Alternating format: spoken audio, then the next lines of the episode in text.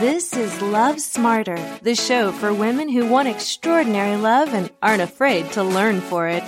Here's your host, Laurie-Anne King. Hey, hey, hey, it's Laurie-Anne King here, and in today's episode, we are talking all about sex. S E X. The good stuff, people. Now, sex tends to be a issue in most long-term relationships at some point over the relationship. And one of the reasons it is such a prevalent issue is that it's something that's so important to us. It's something that's really important to us, and it's something that's a little taboo in our culture. It's hard to talk about it. We probably never had anyone teach us how to do it. And there's a lot about ourselves that we have to discover in our relationship to sex. So here's a question to ask yourself How comfortable are you talking about sex? Many people have what I call a younger relationship to their sexuality or to sex in general. This is largely a function of how we're socialized. Maybe your parents didn't really talk about sex with you. Or if they did, they told you not to do it. Maybe you got laughed at for not knowing what something about sex was when all your friends seemed to know. Or you got confused in health class when they were teaching about sex, but you were too embarrassed to ask a question. Because sex is something that is so taboo and is pretty poorly explained in our culture, largely because the people who could be explaining it to children and adolescents are uncomfortable with it themselves, many people, even in adulthood, still relate to sex the way they did when they were first learned about it as an adolescent. There can be a lot of shame and discomfort around sex, and especially around talking about sex. If you want to have an awesome sex life, then learning how to talk about sex is pivotal. It's a myth, widely widely accepted in our society that sex should be easy and effortless. And you should orgasm every time, maybe even multiple times. When the reality is that most couples over the course of their relationship will have times where they really struggle in their sex life. I believe that these struggles are pointing to the growth path. They're showing us areas where we have to grow, areas where we haven't accepted ourselves fully, areas where we need to reclaim our body or reclaim our pleasure, places where we need to learn how to set boundaries and say no, places where we have blocks to intimacy that are inviting us to go deeper. There is so much growth available in our sex lives.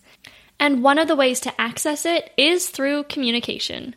So, here are my top four strategies for how to communicate in order to have better sex. Number one, ask for it. If you want to have sex, you can actually just say that. You can make a request, or you can state exactly what you want. We're talking about the opposite of inception here. Rather than just hinting or maybe trying to seduce your partner, you can mix it up and actually just use your words. The more specific you are in what you want to happen, the safer it can feel for your partner to take action.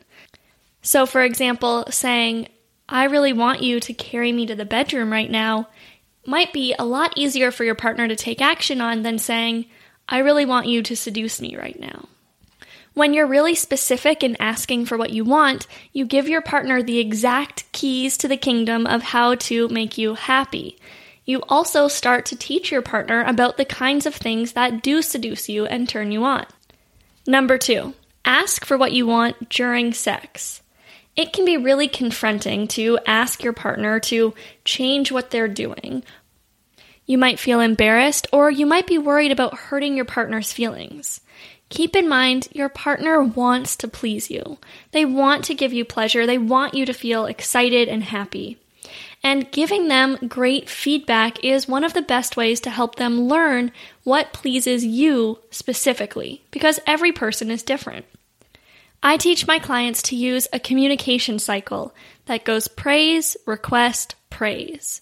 So, for everything you ask your partner to change or do differently or to start newly, you give them twice the amount of praise. So it would sound something like, Mmm, that feels great. Would you try moving your hands down lower? Mm, yeah, thank you. Give them praise for however they respond, even if they don't get it exactly right the first time. You simply give them praise and then repeat the communication cycle. So, praise them again, make your request, and give them praise based on how they respond. Now, if this is really a stretch for you, if you've never asked your partner for what you want during sex, and you're really worried that they might be thrown off by you suddenly starting to make all these requests, you can even let them know ahead of time that you're going to do this. Something like, hey, my favorite podcast, Love Smarter, taught a new method for asking for what you want during sex. I'm going to try it tonight. Is that okay? I'd be really surprised if your partner says no. And if they say no, then that's a great topic of conversation. Why do they not want that? Why don't they want your feedback? What is there for you two to discover together in that? Number three, use communication to stay present. It is very common, especially for women, to get distracted during sex. Sometimes we have a really difficult time getting out of our head and into our bodies. You might find yourself in the middle of sex thinking about something that's totally unrelated, running through to do lists, or planning something, or worrying about something. Most women spend most of their day up in their head rather than putting their attention and consciousness on their body. So when it comes time to make love, it can take a lot of time to actually transition from the head into the body. And if we don't successfully make that transition before sex starts, it can be really difficult to get into it. I'm actually working on a feminine movement practice to help with this problem in particular, but in the meantime, I have another solution for you. You can use communication to help you stay present.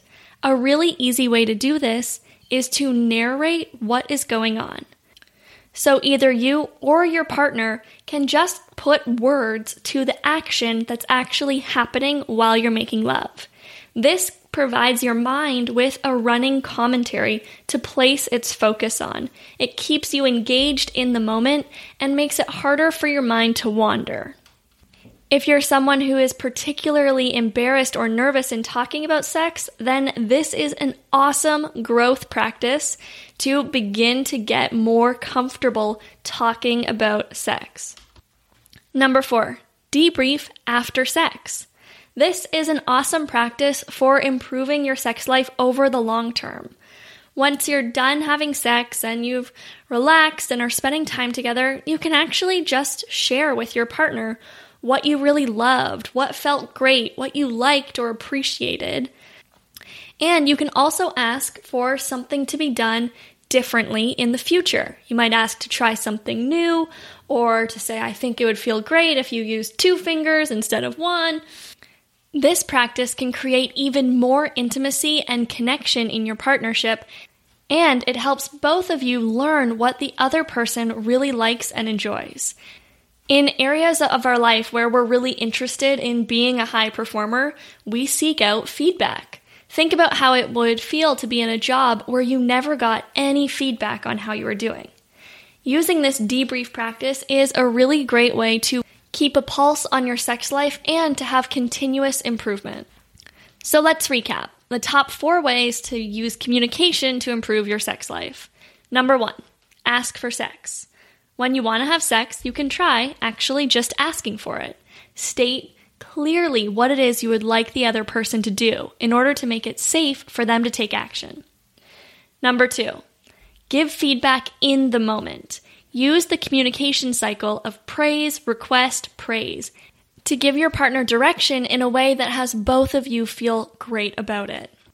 Number three, to stay present. If you find yourself being distracted during sex, try narrating what's actually happening or ask your partner to narrate for you. This gives your mind another place to focus and helps you stay present. Number four, debrief after sex. Share with your partner what you loved, liked, and appreciated, and ask for something that you'd like to try differently next time. This will have you continuously improving your sex life. Remember, information is power, but only if you use it. So make sure you take something from today's episode and bring it to the bedroom with you. Lean into an edge. Push yourself a little bit outside of your comfort zone and see what happens when you communicate with the intention of creating better sex. All right, that's all for today. I will catch you next time, and until then, love smarter.